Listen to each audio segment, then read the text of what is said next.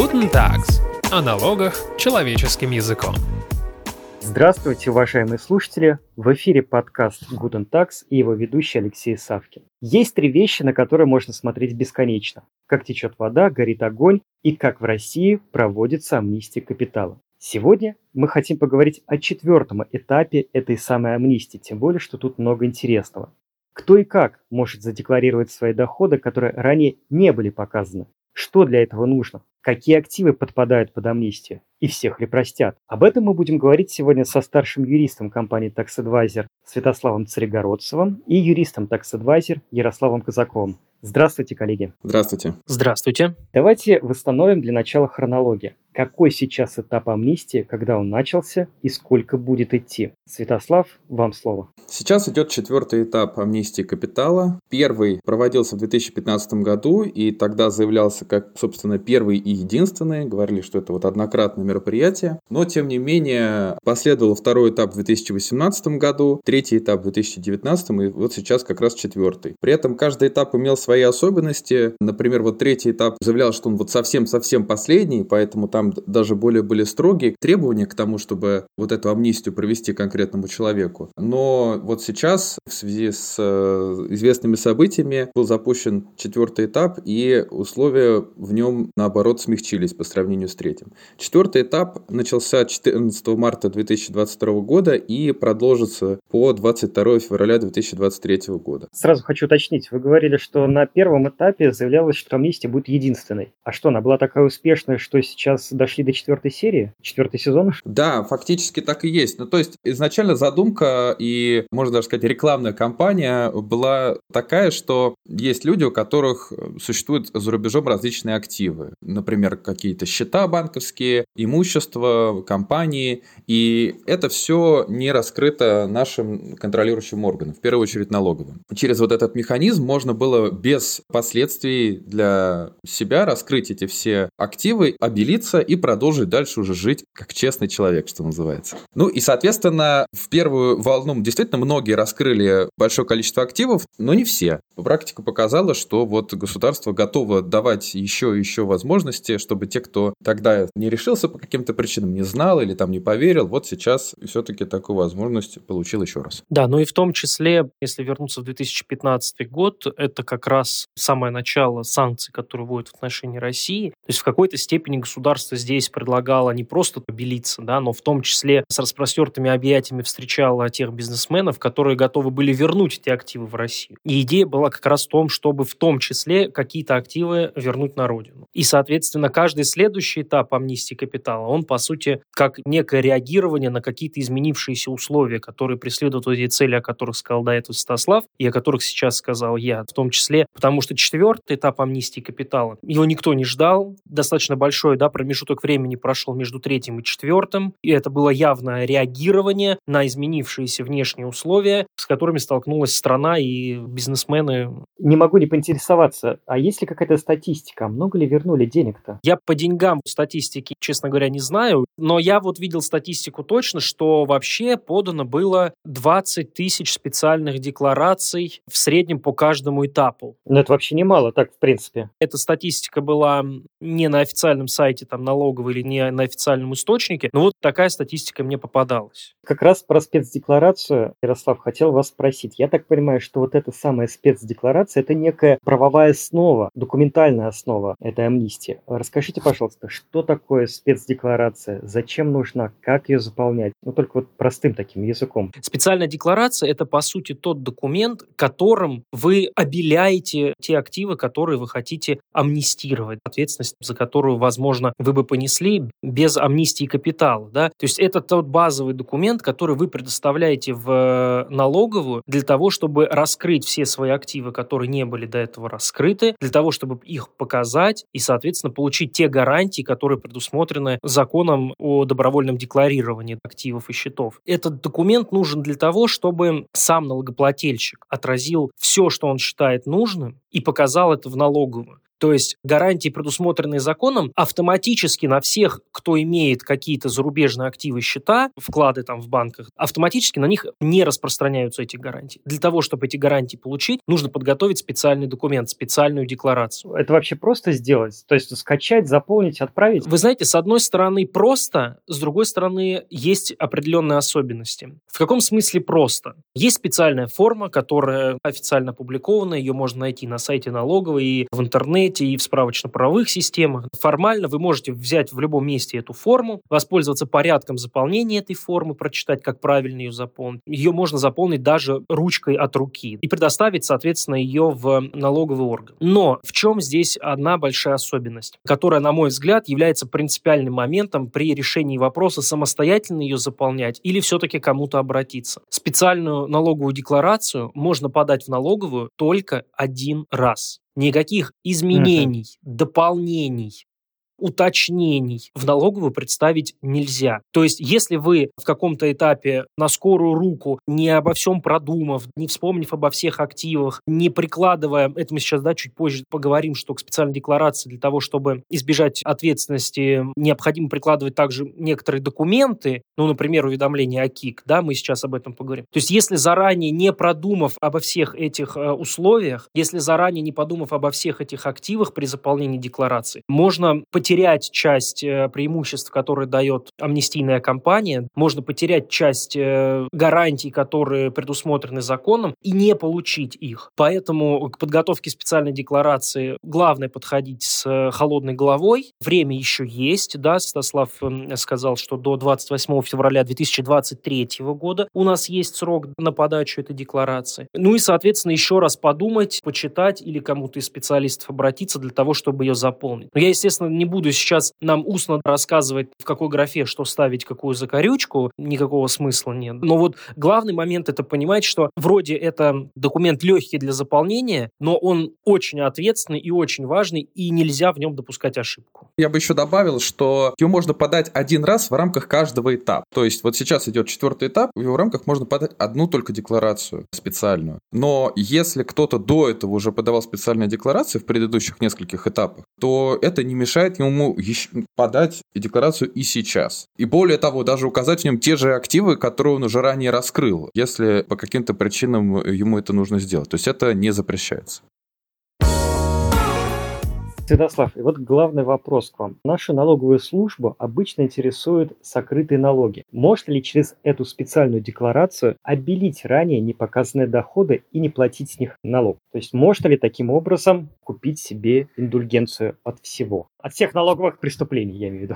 Ну, э, действительно, механизм, который поможет с налоговым вопросом, есть. В специальной декларации нельзя указать именно сами доходы. То есть там нет, например, листа, в котором нужно указать дату получения, там, сумму, что это за доход и так далее. Но в ней можно указать активы, которые связаны с получением доходов. Например, счета банковские или имущество. Если указать такие активы, то налоги с таких доходов освобождаются от взыскания. Ну, это лучше вот на примере пояснить. Вот, к примеру, есть у человека зарубежный счет, на который поступали разные доходы. К примеру, он торговал ценными бумагами, там, допустим, у банка есть брокерская лицензия, и средства от продажи бумаг поступали на этот зарубежный зарубежный счет. Ну, а также какие-нибудь там купоны и тому подобное. Может быть, он что-то продавал, какое-то имущество. Тоже доход зачислялся. Проценты по займам ему приходили на этот счет. Например, какие-то услуги он оказал. Ему пришла за них оплата на этот счет. И эти доходы он не декларировал в России. Если указать такой счет в специальной декларации, именно счет, да, не перечисляя все доходы, то все доходы, которые на такой счет поступали, налог с них наша налоговая служба не сможет взыскать при соблюдении определенных условий условий. То есть главное условие – это чтобы такие доходы поступили на счет до 1 января 2022 года. А можно сразу крамольный вопрос вот у меня возник. А если этот гипотетический человек, не дай боже, торговал оружием, наркотиками, женщинами, и тут раз декларирует счет, куда поступала прибыль от всех этих неправомерных операций, к нему тоже не будет вопросов? Как вам сказать, с налоговой точки зрения, может быть, к нему и вопросов не будет. Более того, возможно, у него и не будет уголовной ответственности за уклонение от уплаты налогов, которая существует, если сумма неуплаченных налогов превышает определенные пороги. Но ответственность за конкретно вот эти вот преступления, связанные с оборотом наркотиков, оружия и так далее, она все равно наступит. То есть специальная декларация, она не защищает во вообще от всего. Да? Она защищает от э,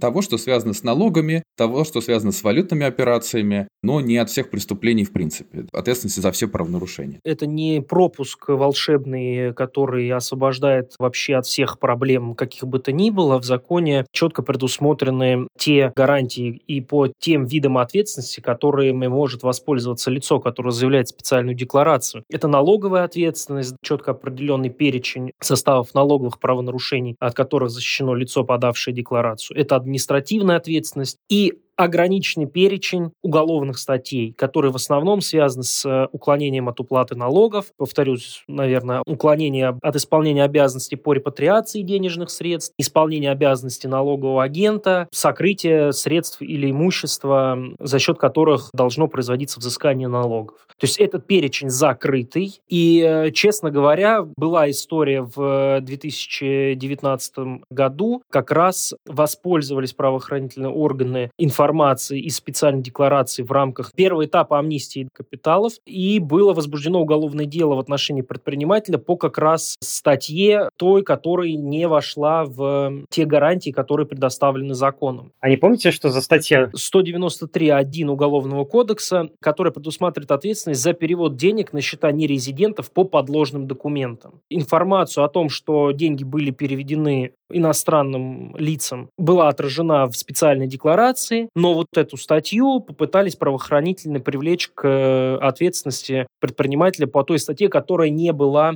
указано в перечне гарантий, который дает закон. Соответственно, это еще один из аргументов, почему при подготовке специальной декларации нужно внимательно посмотреть на все те активы, которые вы собираетесь туда вносить, а также, соответственно, продумать о тех последствиях, которые гипотетически могут возникнуть при внесении того или иного актива в эту декларацию. Коллеги, если позволите, я хочу для себя, для слушателей зафиксировать, потому что вопрос очень важный. Давайте представим, я правильно заполнил и сдал спецдекларацию. Теперь я чист, и налог с любого моего полученного ранее дохода нельзя взимать. Я правильно понимаю? Или есть какие-то ограничения? Святослав, давайте с вас начнем. Есть не ограничения, а скорее условия, при которых налог невозможно будет взыскать. Во-первых, доход должен быть связан с активом, отраженным в специальной декларации. То есть, как мы уже упоминали раньше, доход поступил на счет, вы задекларировали счет, соответственно, доход освобождается от взыскания. Или, например, имущество. То есть, вы приобрели на определенные доходы имущество, его задекларировали, соответственно, доход связан с имуществом, и поэтому взыскать его невозможно. Второе условие – это что доход должен быть получен до 1 января 2022 года. Физически вы получили его на счет или наличными там каким-то образом, или именно в какой-то иной форме. И, наконец, еще одно прямое исключение из этой гарантии – это налоги с доходов, которые связаны с КИКами, да, то есть контролируемыми иностранными компаниями. Вот именно прибыль КИК и доходы в виде имущества КИК, которое передается контролирующему лицу, вот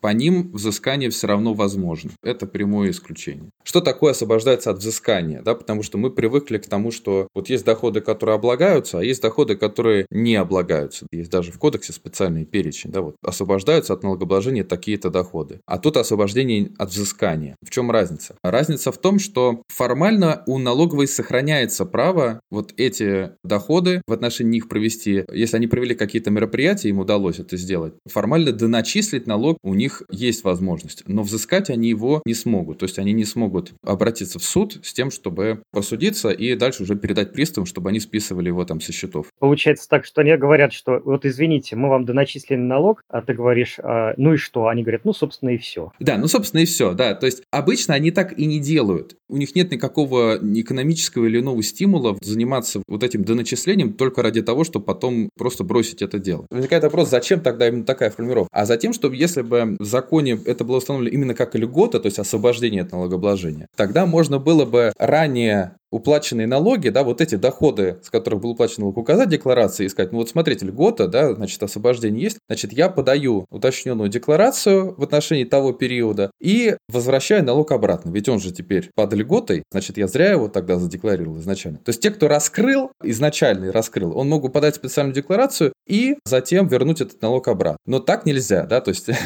те, кто уже раскрылся, э, все, они уплатили, теперь им ничего не поделать. Я хотел еще уточнить вот такой вопрос. А какие активы вообще можно задекларировать, обелить? Вот вы все время говорите о счетах. А можно ли задекларировать в этой спецдекларации мешок денег, например. Ярослав? Да, мешок денег задекларировать можно. Помимо счетов вкладов мы можем задекларировать контролируемые иностранные компании. Это известный для нашего подкаста термин, для наших слушателей тем более. Мы можем задекларировать счета вклады. Это особенность как раз четвертого этапа амнистии капитала в том, что мы можем задекларировать денежные средства, в том числе иностранную валюту. Наличную, да? Вот прям вот физическую, что называется, валюту. Да. Главным условием для декларирования денежных средств эти деньги должны поступить на счет в российском банке. При этом обращаю внимание слушателей, что каких-либо условий на то, чтобы эти деньги потом должны исключительно оставаться на счете в российском банке и никуда дальше счета российского банка не деваться, в данный момент не установлено.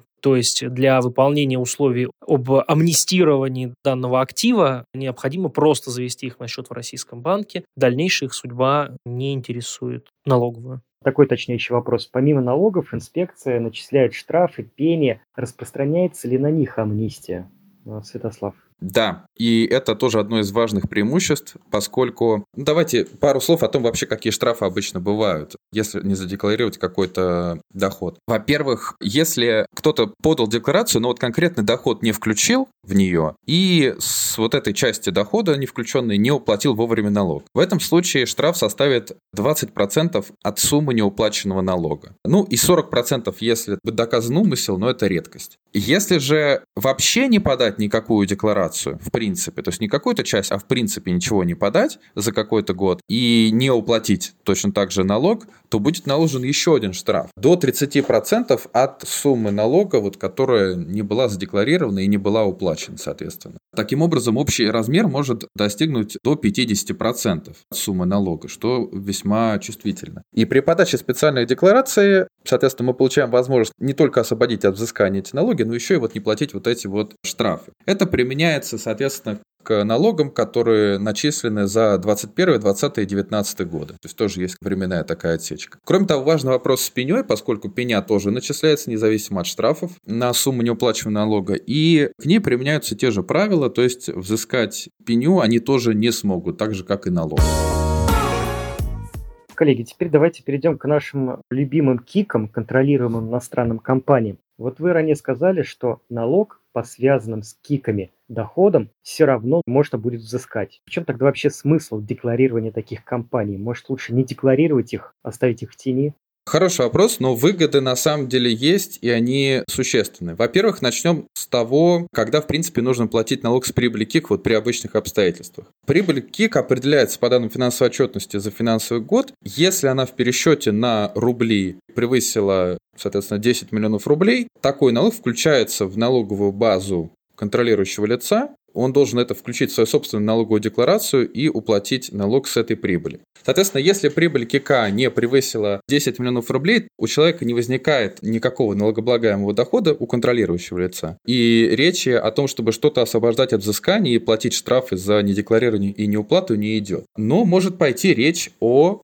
штрафах за неподачу уведомления о КИК и за неподачу финансовой отчетности ОКИК. Мы говорим о том, что ежегодно нужно, по сути, отчитываться о том, что у человека есть контролируемые иностранные компании и подавать об этом соответствующее уведомление. Начиная с 2020 э, года нужно прикладывать отчетность финансовую каждой из этих контролируемых иностранных компаний. При этом за неподачу уведомлений может быть наложен штраф в размере 500 тысяч рублей за каждую КИК, а также штраф 500 тысяч рублей за неподачу, соответственно, отчетности. Именно вот в эти сроки. Поэтому подача специальной декларации может иметь существенные преимущества, поскольку даже если прибыль каждой из этих компаний не превысила 10 миллионов рублей, то вот эти штрафы технически они висят. И если налоговая каким-то образом получит информацию об этих хиках, поэтому человек подает специальную декларацию, и все эти штрафы за все предыдущие годы, до которых налоговая может дотянуться, он получает гарантию того, что они не будут наложены. Угу. То есть спецдекларация освобождает от необходимости выплачивания штрафов за неподачу уведомлений, правильно понимаю? И что еще? И отчетности, которая прикладывается к этим уведомлениям. За предыдущие три года. Ну, а, собственно, они дальше и не могут наложить штрафы, поскольку истекает срок давности. В законе указано, что такие уведомления, отчетность будут поданы в срок, если они приложены к специальной декларации. То есть помимо того, что в самой декларации указывается вот эти вот кики, также готовятся уведомления за вот эти предыдущие годы и прикладываются к специальной декларации. Я хотел еще раз акцентировать внимание слушателей на том, что сказал Святослав. В пандемийные годы были большие изменения, которые ввели вот эти большие штрафы, о которых говорил Святослав, а именно за неподачу уведомлений штраф 500 тысяч рублей на каждую контролируемую иностранную компанию, которая есть у контролирующего лица. То есть не 500 тысяч рублей за документ, а 500 тысяч рублей за каждую компанию в этом документе. Соответственно, мы в практике сталкивались с разным количеством. Два, три, но однажды я лично встречал, например,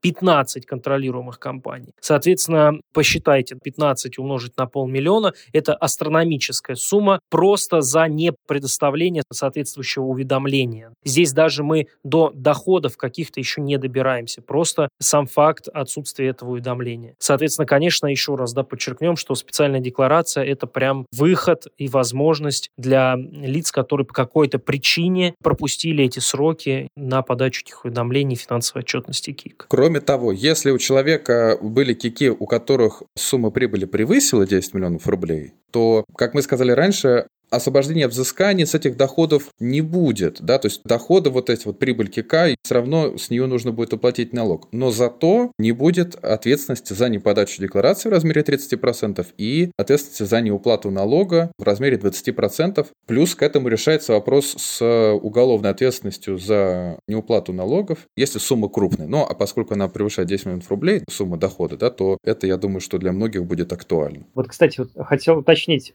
что в рамках третьего этапа амнистии предыдущего нужна была перерегистрация КИК в России. Сейчас нужно это делать? Нет, сейчас это условие убрали.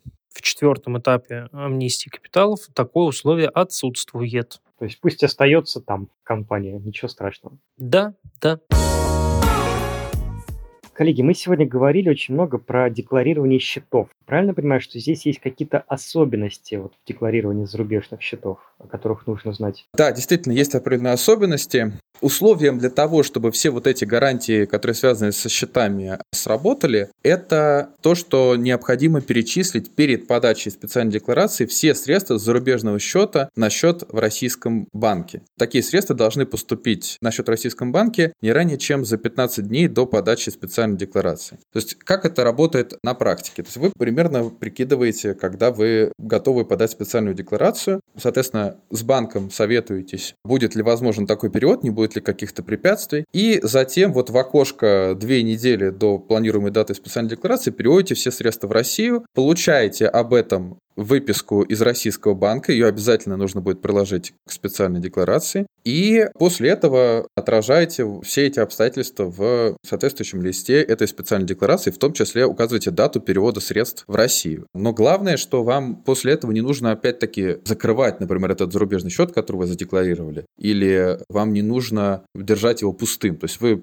перевели, подали специальную декларацию, все в порядке, вы можете вернуть средства обратно. Более того, что значит все средства да, перечислить? Это не значит, что все средства, которые когда-либо были на этом счете с момента открытия. Да? То есть это значит, что все средства на какой-то момент. То есть вот у вас допустим, была какая-то крупная сумма, вы планируете через пару месяцев подать специальную декларацию, вы можете совершить необходимые платежи контрагентам, какие-то другие операции, а уже вот остаток, размер которого вы сами, по сути говоря, определяете, исходя из своей деятельности, вот его надо полностью перечислить в Россию и тогда условие будет выполнено. Кроме того, еще одна особенность именно вот этого четвертого этапа – это то, что можно задекларировать не только банковские счета, но и счета брокерские, ну, а точнее, счета в иных организациях финансового рынка, то есть не банковских организациях. В чем преимущество этого? Это как раз в том, что зачастую для операций с ценными бумагами, ну, очевидно, должен быть открыт брокерский счет, просто иногда он привязан так к банковскому счету, то есть банк одновременно выполняет функции банка и брокера, но у многих обе функции выполняет просто брокер. То есть открывается счет у брокера, и там учитываются и активы, и деньги, и никакого банка здесь нет. И вот раньше, по сути говоря, здесь тяжело было использовать этот механизм специальной декларации применительно вот к таким счетам и к доходам по таким счетам. А сейчас в законе появилось условие, что такие брокерские счета можно декларировать. Соответственно, доходы по ним также будут освобождаться от взыскания, как мы упоминали ранее. Но есть и другие преимущества, которые связаны с валютным законодательством.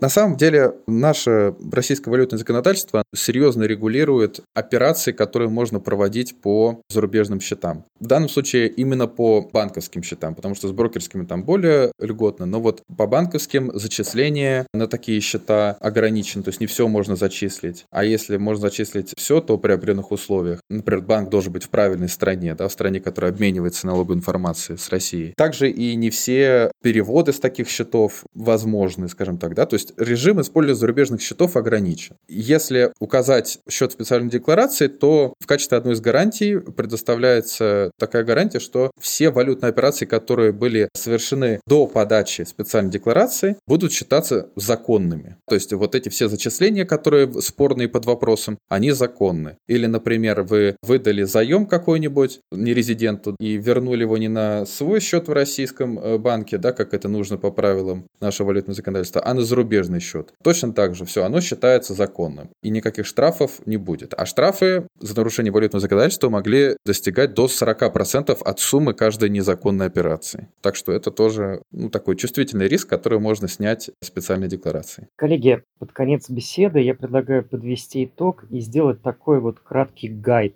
и проговорить основные тезисы. Вот есть у нас четвертый этап амнистии. Как им воспользоваться? Можете назвать там первые 3-5 шагов? Ну, во-первых, как я уже сказал, сядьте, не принимайте каких-то поспешных сейчас решений, время есть. Второе, вспомните обо всех иностранных активах, счетах, денежных средствах, которые у вас есть за рубежом. Если таковых много, составьте список. Ничего ли вы не забыли? Далее посмотрите на предмет того, какие отчетности вы подавали по тому или иному активу. Ну, например, если у вас есть контролируемые иностранные компании, подавали ли вы соответствующие уведомления, прикладывали ли вы финансовую отчетность, подавали ли вы в налоговую отчет о движении денежных средств по счетам и так далее. После этого, соответственно, если у вас был счет в иностранном банке, посмотрите ваши операции по этому счету на предмет тех, которые запрещены валютным законодательством Российской Федерации. Если такие операции у вас есть, отложите их в сторону, вам прямая дорога в специальную декларацию. Обложившись вот этими бумагами, этими знаниями, вы должны уже принять решение, стоит вам заполнять эту специальную декларацию или не стоит. Нечего особо добавить. Главное понимать, что вы делаете и зачем вы это делаете. Вы раскрываете определенные активы нашему государству, вы получаете взамен определенные гарантии. Предполагается, что дальше с этими активами вы продолжите жизнь в белую, да, то есть продолжите по ним отчитываться там ежегодные восстановленные сроки. Действительно, надо просто все взвесить и понять, что и в каком объеме декларировать, какие риски это снимет и удобно это вам или нет. По-моему, мы осветили все темы, и на этом мы будем завершать наш выпуск. Напомню, что сегодня мы говорили о четвертом этапе амнистии капитала и разбирались во всех его особенностях. И спасибо за беседу старшему юристу компании Tax Advisor Святославу Царегородцеву и юристу Tax Advisor Ярославу Казакову. Всего доброго и берегите себя. Всего доброго. До новых встреч. До свидания.